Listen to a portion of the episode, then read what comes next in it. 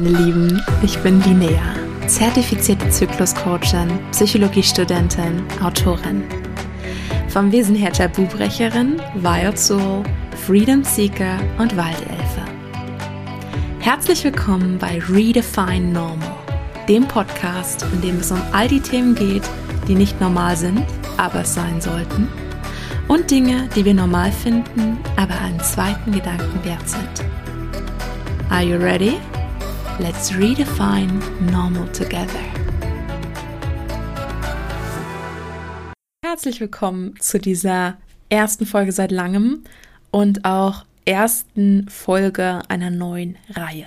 Viele von euch haben vielleicht den Titel mit leichter Skepsis gelesen und ich möchte euch kurz erklären, was, was es damit auf sich hat. In der Waldberry Linné Serie, die ein kleiner Insider ist, wird es um Themen gehen, die bei mir aktuell im Leben eine große Rolle spielen. Und gleichzeitig werde ich aus diesen Themen oder aus diesen Geschehnissen die größte, sagen wir mal, Quintessenz rausnehmen, sodass ihr hoffentlich auch einen Impuls oder eine Moral von der Geschichte daraus ziehen könnt für euer eigenes Leben. Heute also meine Yogalehrerausbildung Lektionen fürs Leben. Zunächst mal die Entschuldigung von mir, dass es so lange keine neue Folge gab. Es gibt dafür viele Gründe. Ja, klingt natürlich nach einer Ausrede.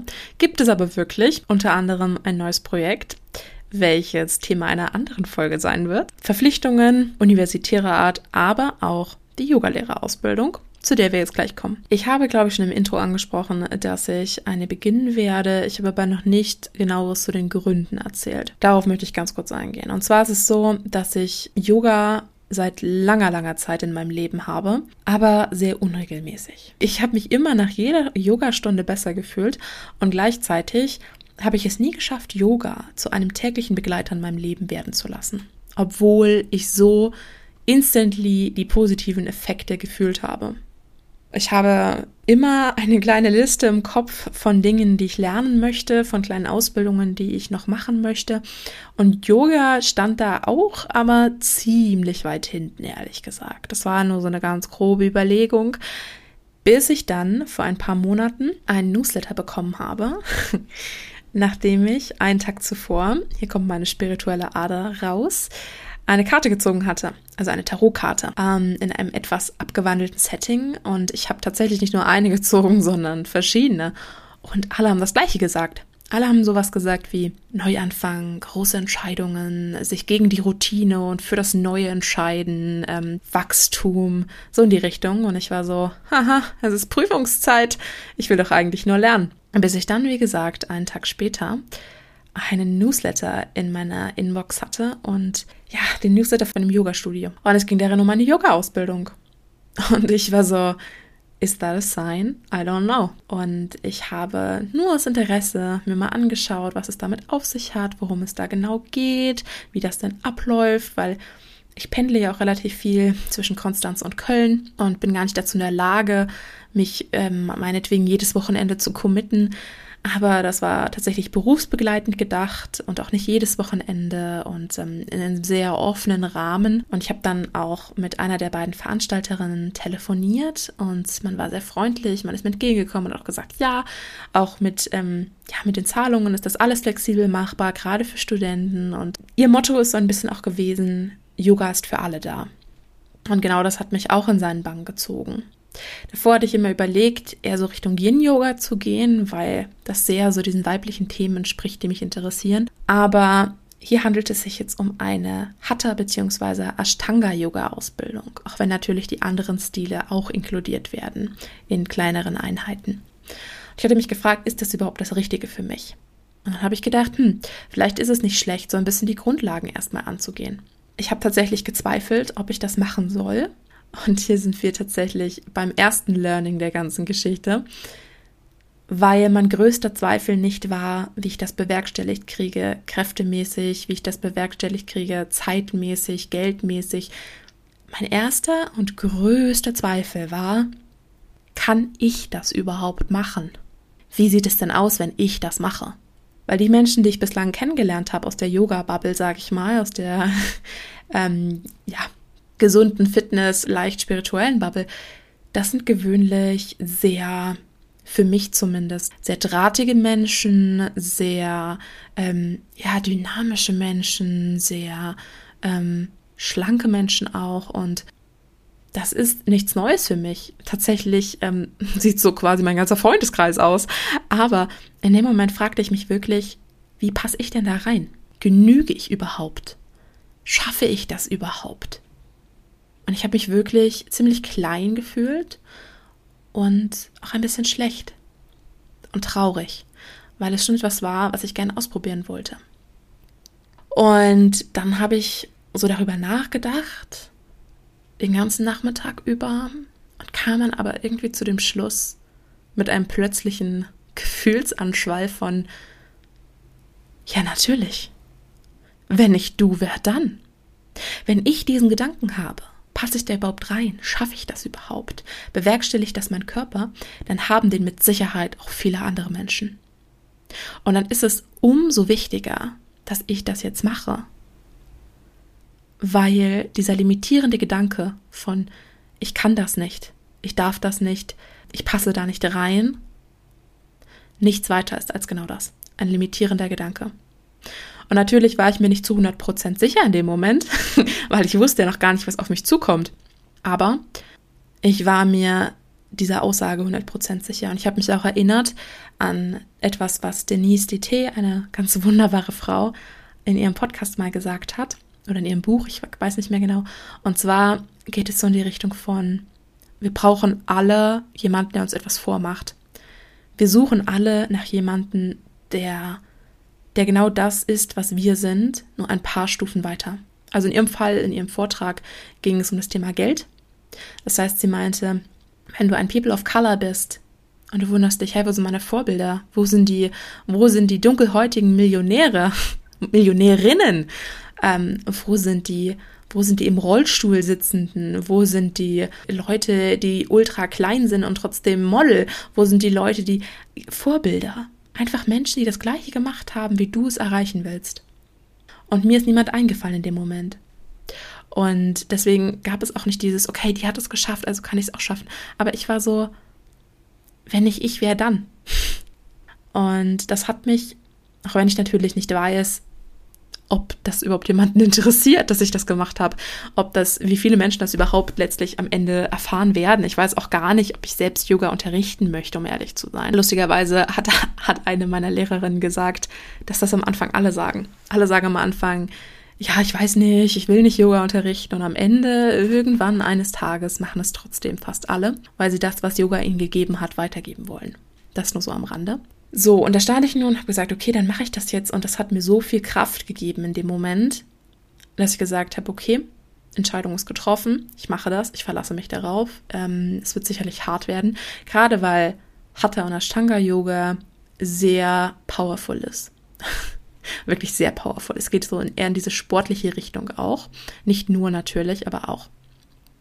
Und das ist schon mal, das ist schon mal der erste Kraftakt gewesen, die Entscheidung dazu. Jetzt kam ich vor letzte Woche zur ersten Session, also es waren drei Tage in Folge, morgens bis abends, zwei Yoga-Sessions an einem Tag. Die Gruppe sind so zehn Leute, auch ein männliches Wesen dabei, tollerweise. Ein bisschen Inklusivität.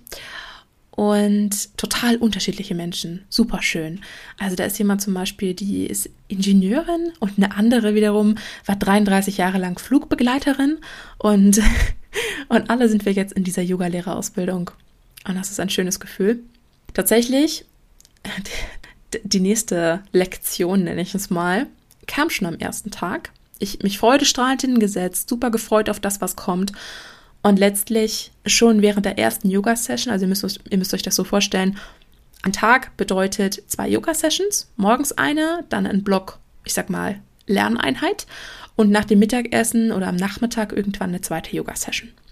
Und schon in der ersten Yoga-Session obwohl ich so gut drauf war, mich gefreut habe auf alles, was kommt, mich eingelassen habe auf den Neuanfang, musste ich so bitterlich weinen.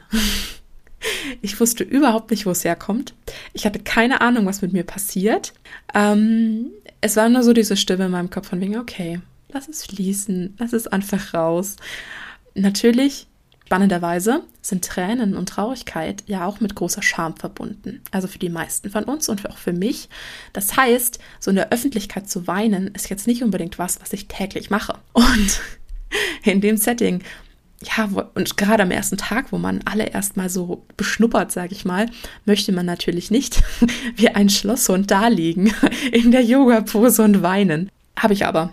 Tränen sind sehr, sehr spannend auf tiefer Ebene, weil Tränen natürlich immer etwas lösen, etwas ablösen, eine tiefere Verletzung, ein tieferes Trauma. Und in dem Moment habe ich verstanden, es muss uns nicht immer bewusst sein, was sich da gerade aus uns rauslöst, was da gerade geheilt wird. Es reicht vollkommen, es zuzulassen in dem Moment und abzuwarten. Es durch dich quasi ähm, durchfließen zu lassen, wenn du so willst. Und danach ging es mir besser. so, das war der nächste Punkt. Und ähm, wiederum weiter am Tag war ich, war ich sehr erstaunt, weil es gibt, wie gesagt, diese zwei Flows am Tag, diese zwei Yoga-Flows. Und während der eine meistens eher so dynamisch zum Aufwachen ist und alles, ist zumindest der Broschüre nach, dem Ablauf nach, das andere eine Art Soft Flow. Und ich war aber nicht darauf vorbereitet, denn das, was dort als Soft Flow steht, war für mich alles andere als soft. Das war so wie eine weitere ähm, Samurai-Einheit voller, voller Energie, voller Power, voller, ähm, ja. Und natürlich ist Yoga nicht nur dieses Sportliche, auch ein Hatha und Ashtanga nicht. Gleichzeitig ist es ein großer Teil und ähm, ich bin zwar in einer guten Verfassung, aber ich bin jetzt nicht trainiert. Und das Erstaunliche ist, dass auch die Leute in unserer Gruppe, die trainiert sind, diese ganzen Übungen nicht ohne weiteres so mitmachen, weil selbst die Leute, die zum Beispiel ins Fitnessstudio gehen, es nicht gewohnt sind, sich auf diese Weise zu bewegen. Und das fand ich sehr interessant zu beobachten. Ha, tatsächlich ging es ja dann, ging es weiter, es ging immer weiter und ich habe dann auch ziemlich schnell, weil es eine ungewohnte Belastung ist, auch Schmerzen an den Handgelenken bekommen, gerade bei so Übungen wie beim herabschauenden Hund, aber auch an den Knien und dachte mir schon am zweiten Tag so, oh mein Gott, da gehe ich jetzt wieder hin. wie, wie in so ein Bootcamp. Ähm, weil es wirklich ein bisschen weh tat. Und uns wurde auch gesagt, ja, versucht mal so an nichts zu denken, versucht wirklich ähm, auf euch zu achten und ihr guckt auch nicht nach rechts und links. Und das war am zweiten Tag wirklich ein großes Thema, ein großes Learning für mich, weil in so Momenten, wo es wirklich auch körperlich hart war, und ich aber den Anspruch hatte, es durchzuziehen, soweit ich es kann, soweit meine Energie es zulässt. Und ich trotzdem das Gefühl hatte, ich bin ein bisschen hinterher, wenn ich mich mit anderen vergleichen würde, was man ja nicht sollte. Und es immer wieder hieß von unseren Lehrenden, schaut nicht nach rechts und links, ihr bleibt bei euch, ich versuche diese Pose so zu machen. Und ich trotzdem das Gefühl hatte, ich struggle oder ich schaffe es nicht oder soll ich überhaupt diese ganze Ausbildung weitermachen? Bin ich nicht nicht gut genug dafür, kam so dieser Gedanke von, wofür mache ich das eigentlich? Wofür mache ich das eigentlich? Wo liegen meine Grenzen? Und wofür mache ich das eigentlich? Dafür, dass es cool aussieht. Man sieht ja auf Instagram auch immer diese Yoga-Pictures.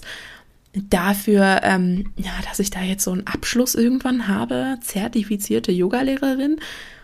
Es gibt einige Leute, die machen das auch nur zum Sport tatsächlich, habe ich gehört an dem Wochenende. Also nicht aus unserer Gruppe, aber Bekannte von denen, die machen das, um sich auszupowern. So, und wofür mache ich das eigentlich? Mache ich das, damit meine Nachbarn was Tolles von mir denken? damit ich ähm, beim Grillfest was Cooles erzählen kann? Wofür mache ich das? Für, für das, was ich am Ende kann, diese Verbiegungen, dieses. Und das war eine schwierige Frage. Und die Antwort ähm, fand ich irgendwie ziemlich erleichternd, die ich dann gefunden habe, aber auch etwas verunsichernd. Und zwar war meine Antwort darauf für das Gefühl. Für das Gefühl, nicht nur währenddessen, sondern vor allem auch hinterher und für den Prozess, für das, was dadurch mit mir passiert. Und Yoga, das ist das Spannende, und das habe ich jetzt schon, jetzt schon, sage ich mal, nach dem ersten Wochenende erfahren. Yoga wirkt auf allen Ebenen. Yoga ist nicht nur ein Sport, Yoga ist nicht nur eine, ja, eine Entspannungspraxis.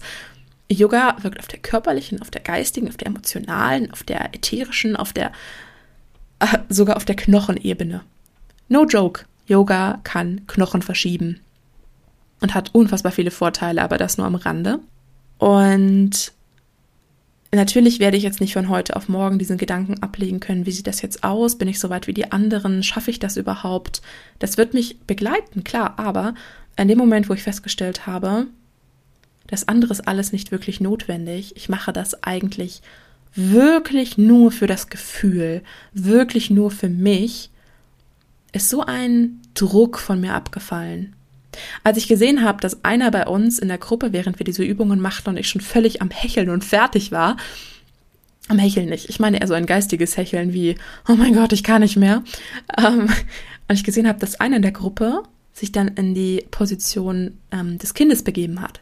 Also eine, ja, ich sag mal, Entspannungsposition mit dem Kopf zur Matte und die Arme nach vorne. Da dachte ich mir so, was ist denn mit dem los? Da dachte ich mir wirklich, was ist denn mit der Person jetzt los? Weil mir nicht klar war, dass das in Anführungszeichen erlaubt ist. Später hieß es dann auch auf, in Anführungszeichen offiziell, okay, und wenn ihr eure Übungen nicht zu Ende machen könnt oder noch nicht die Kraft dafür habt und so weiter, begebt euch doch, doch bitte einfach in die Position des Kindes. Und ich war so, wow, das, nicht nur, dass man das darf, es wird sogar empfohlen, weil in meinem Kopf dieses krasse Leistungsding, dieses krasse, nicht nur durchhalten, sondern es muss auch gut aussehen, es muss auch richtig gemacht werden, das war so tief verankert, dass mir gar nicht klar war, dass es nicht um den physischen Progress geht. Es geht darum, wie du dich dabei fühlst. Und wenn es dir damit schlecht geht, dann begibst du dich in die Ruheposition und wartest, bis du wieder Kraft hast und machst weiter mit. Schon das war eine unfassbare, ein unfassbarer Wow-Moment für mich. Und tatsächlich habe ich auch festgestellt, und das wurde uns auch als ein machtvolles Zitat mitgegeben, Yoga wirkt immer. Das sind so diese simplen Worte. Yoga wirkt immer, ja klar. Und zwar auch, wenn du gute Laune hast, wenn du schlechte Laune hast, wenn es dir nicht so gut, dann machst du vielleicht eine softere Variante.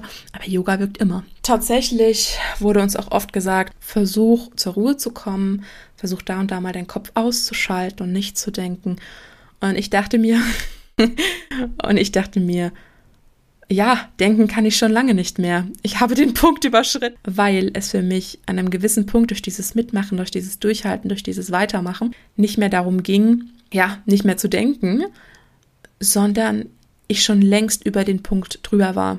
Das bedeutet, einfach weiterzumachen, auch wenn du eigentlich keine Lust mehr hast. Also Lust schon, aber dein Körper sagt, lass uns doch aufhören einfach weiterzumachen, wenn du das Gefühl hast, ach, und jetzt könnte ich mich in die Wanne legen und nichts tun. Einfach weiterzumachen. Durch die Ruhe und in die Stille. Manchmal kam mir das vor, ein kleines bisschen wie ein, wie ein Samurai-Bootcamp, weil es für mich so krass war und ich habe aber auch sofort den Effekt gespürt. Das bedeutet, ich bin nach Hause gegangen und hatte das Gefühl, ich bin viel leichter, ich bin viel beweglicher. Ich bin viel freier und viel stärker. Nicht nur auf körperlicher Ebene. Und schon am zweiten Tag das Gefühl hatte, okay, da waren die Schmerzen dann schlimmer, aber am zweiten Tag das Gefühl hatte, wow, die und die Bewegung konnte ich gestern noch nicht so machen wie heute. Als wenn eine insgesamte Aktivierung meines kompletten Systems an diesen drei Tagen in Gang gesetzt worden wäre. Und ich habe mir keine Sorge auch die Zeit genommen, das alles zu verarbeiten. Ich war am, am, am letzten Tag dann auch abends noch ausgiebig in der Therme, äh, was mir sehr wichtig war, wo ich dann fast schon in einen deliriumartigen Zustand abgeglitten bin. Also ich keine Sorge, ich habe genug getrunken und alles und habe mir genug Pausen gegönnt, aber ich war so fertig. Und wir haben auch während der Yoga-Ausbildung jeden Tag, glaube ich, oder fast jeden, gejournalt. Also uns Fragen gewidmet, die insbesondere mit der Yoga-Ausbildung und diesem Weg zu tun haben was ich sehr wichtig finde. Insgesamt wäre ich mit dieser Ying-Ausbildung, die ich ja eigentlich im Kopf hatte, sicher auch gut gefahren. Aber sie hätte mich wahrscheinlich nicht so an meine Grenzen gebracht wie diese Ausbildung es tun wird. Wir sind erst beim ersten Wochenende. Ich glaube, es gibt noch sieben weitere oder so. Und jetzt kann ich drüber lachen. In dem Moment war es nicht ganz so zum Lachen. Aber genau das ist es doch, was ich in den letzten Folgen immer erzählt habe. Es geht um den Wachstum. Und spannenderweise hat eine unserer Lehrerinnen auch gemeint, ja, jeder ist ja so ein Typ, ja. Also es gibt ja so die Leute, die sind so Hyperspeed, immer auf Achse und ähm, voll viel unterwegs, voll viel in Bewegung und die tragen sich dann oft auch für Yoga-Classes ein, die genauso viel Bewegung beinhalten, wie sie sowieso schon haben. Also die sie quasi noch mehr auf Hyperspeed bringen. Und die Leute, die sonst eher so, ja, in ruhigerer Bewegung, gemächlich sind und so weiter, die tragen sich meistens eher so für ruhige, sanfte Yin-Flows ein. Also die ja, sanftere Yoga Art, auch wenn es da um tiefe Emotionen gehen kann, wie ich gelernt habe. Und tatsächlich aber würde das Gegenteil den Leuten gut tun. Das heißt, wenn jemand ähm, eher so ein gemächlicher Typ ist, dann sollte die Person sich vielleicht irgendwie erstmal aktivieren. Egal ob durch Atmung oder durch Yoga, sollte sich ähm, in Schwung bringen, ähm, den Kreislauf ankurbeln mit einer zum Beispiel Hatha Class, also so einer eher dynamischen, kraftvollen Yogastunde. Und meistens entscheiden sich die Leute intuitiv für genau das Gegenteil. Also für das, was sie sowieso schon sind, das, was sie also nicht sonderlich in Diskomfort bringt. Dass sie das gesagt hat, ist mit einer der Gründe, weshalb ich mir dann so dachte, okay, umso besser, dass ich mich für diese dynamische Yoga-Geschichte entschieden habe, erstmal, weil ich weiß, dass zwar mein Kopf überall ist, aber dass ich sonst vom Wesen her sehr gemächlich und ruhig bin und die Dinge mit Abstand und Klarheit betrachte und ähm, auch sonst so super viel sitze. Und das heißt, dass dieser Kreislaufaspekt, dass dieser schwungvolle Aspekt tatsächlich, auch wenn es sich in dem Moment nicht anfühlt wie, oh ja, endlich, wir machen wieder Hatha-Yoga, sich doch letztendlich für mich als das Richtige entpuppt und mir gut tut und ich das nicht nur denke, sondern auch spüren kann. Sofort. Und das heißt natürlich nicht, dass ich nie wieder Yin-Yoga machen werde oder dass Menschen meinetwegen, die so auf super Hyperspeed sind, dass die nicht auch mal so was Dynamisches machen sollten, aber so im Grundlegenden. Das bedeutet, das Ganze hat mich noch so ein bisschen in meiner Entscheidung bestärkt. Also, was heißt Entscheidung? Die Entscheidung war getroffen in meinem, ja, in dem, wie es jetzt gelaufen war. Ich habe so oft gedacht, während dieser ersten drei Tage nur, Yoga humbled me. Und ich kann gar nicht genau sagen, wofür. Wahrscheinlich einfach fürs Leben. Einfach diese Demut, dieses Surrender. Mir fallen gar nicht genug deutsche Worte ein. Dieses sich hingeben und vertrauen, dass es so funktioniert. Und ich glaube, das ist, und das ist spannend, das ist erst der Anfang von diesem ganzen Prozess. Was habe ich mitgenommen? Ich könnte noch viel, viel länger erzählen, aber was habe ich mitgenommen? Es war noch was anderes, was sich der Tage ereignet hat. Und zwar habe ich einen sehr lieben Menschen einen lustigen Tag verbracht und aber einen wirklich lustigen Tag und Abend, so dass ich ähm, mir am Ende dachte, wow, so lange, so lange und so ausgiebig habe ich schon seit Ewigkeit nicht mehr gelacht. Und ich habe mir überlegt, okay, und woran liegt das jetzt, dass ich das Ganze so toll fand? Woran liegt das jetzt? Weil klar, lachen kann man, kann ich zumindest mit sehr vielen Menschen. Und mir ist klar geworden, und das war wirklich unmittelbar vor diesem Yoga-Ereignis, dass es an dieser Sorglosigkeit liegt. An diesem, in dem Moment des Lachens, nicht an irgendetwas anderes denken zu müssen, nicht irgendwelche anderen Probleme, Dramen, sonst was präsent zu haben. Und das ist wirklich ein tiefer Einblick in mein eigenes psychisches Erleben, sondern einfach nur die Sorglosigkeit, die Unbeschwertheit, die Freude des Moments mitzunehmen.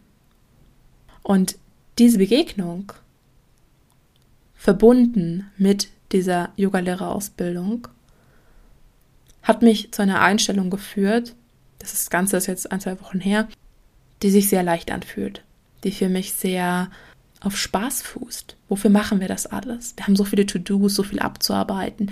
Und letztlich bin ich zu dem Schluss gekommen, wir machen das alles nur zum Spaß. Das klingt natürlich ziemlich ähm, idiotisch, finde ich persönlich weil wir haben ja alle Pflichten, wir machen das nicht nur so. Aber wenn es zum Beispiel zum irgendwelche Abgaben in der Uni geht, ja, warum mache ich das? Klar, ich will eine gute Note, aber warum will ich das? Weil ich das Studium gut meistern will. Warum will ich das? Weil ich das Studium brauche ähm, für meinen späteren Beruf. Aber letztlich mache ich das eigentlich alles nur zum Spaß. Weil, wenn ich jetzt meinetwegen nicht lernen würde und nicht die tolle Abgabe hätte und nicht die gute Note hätte und so weiter und so fort, dann könnte ich genauso gut auch was anderes machen von 300 Millionen anderen Möglichkeiten. Die würden mir vielleicht nicht ganz so viel Spaß machen, aber ich könnte trotzdem einen Weg finden, es so in der Art zu machen. Das heißt, umgekehrt wiederum, ich mache alles nur zum Spaß. Und das war jetzt natürlich nur ein Uni-Beispiel, aber das kann man auf so vieles im Leben beziehen. Und ich meine damit nicht scheiß auf alles, ich meine damit, ja, alles ist leicht, nur wir sehen es schwer aufgrund unseres Blickwinkels, auf unserer, aufgrund unserer Einstellung. Und das kommt jetzt nicht von jemandem, letzte Lektion, der ähm, das Leben immer so entspannt und easy flowing sieht, sondern jemand, der sich wirklich mit allem Möglichen beschäftigt, sich über die Weltprobleme Gedanken gemacht hat, sogar ein Buch dazu geschrieben hat, alles hinterfragt, Lösungen und Probleme und Dramen und äh, viele Leute kennt, die auch persönliche Dramen fast schon auf traumatischer Ebene haben. Und deswegen war es so krass für mich, mit dieser Einstellung dann aus diesen beiden Erlebnissen, sage ich mal, herauszugehen, von wegen, hey, wir sollten das alles nicht so ernst nehmen. Wir machen es eh nur zum Spaß. Das Leben ist leicht. Wir können uns dafür entscheiden, dass es leicht ist, auch wenn schwere Dinge passieren. Und mit diesen Gedanken möchte ich dich entlassen und wünsche dir noch einen wunderschönen Tag. Wenn du etwas mitgenommen hast aus der Folge oder etwas mit mir teilen möchtest, dann schreibe mir super gern auf Instagram unter @your.cyclecoach oder direkt an meine E-Mail-Adresse, die findest du in den Show Notes. Bis ganz bald.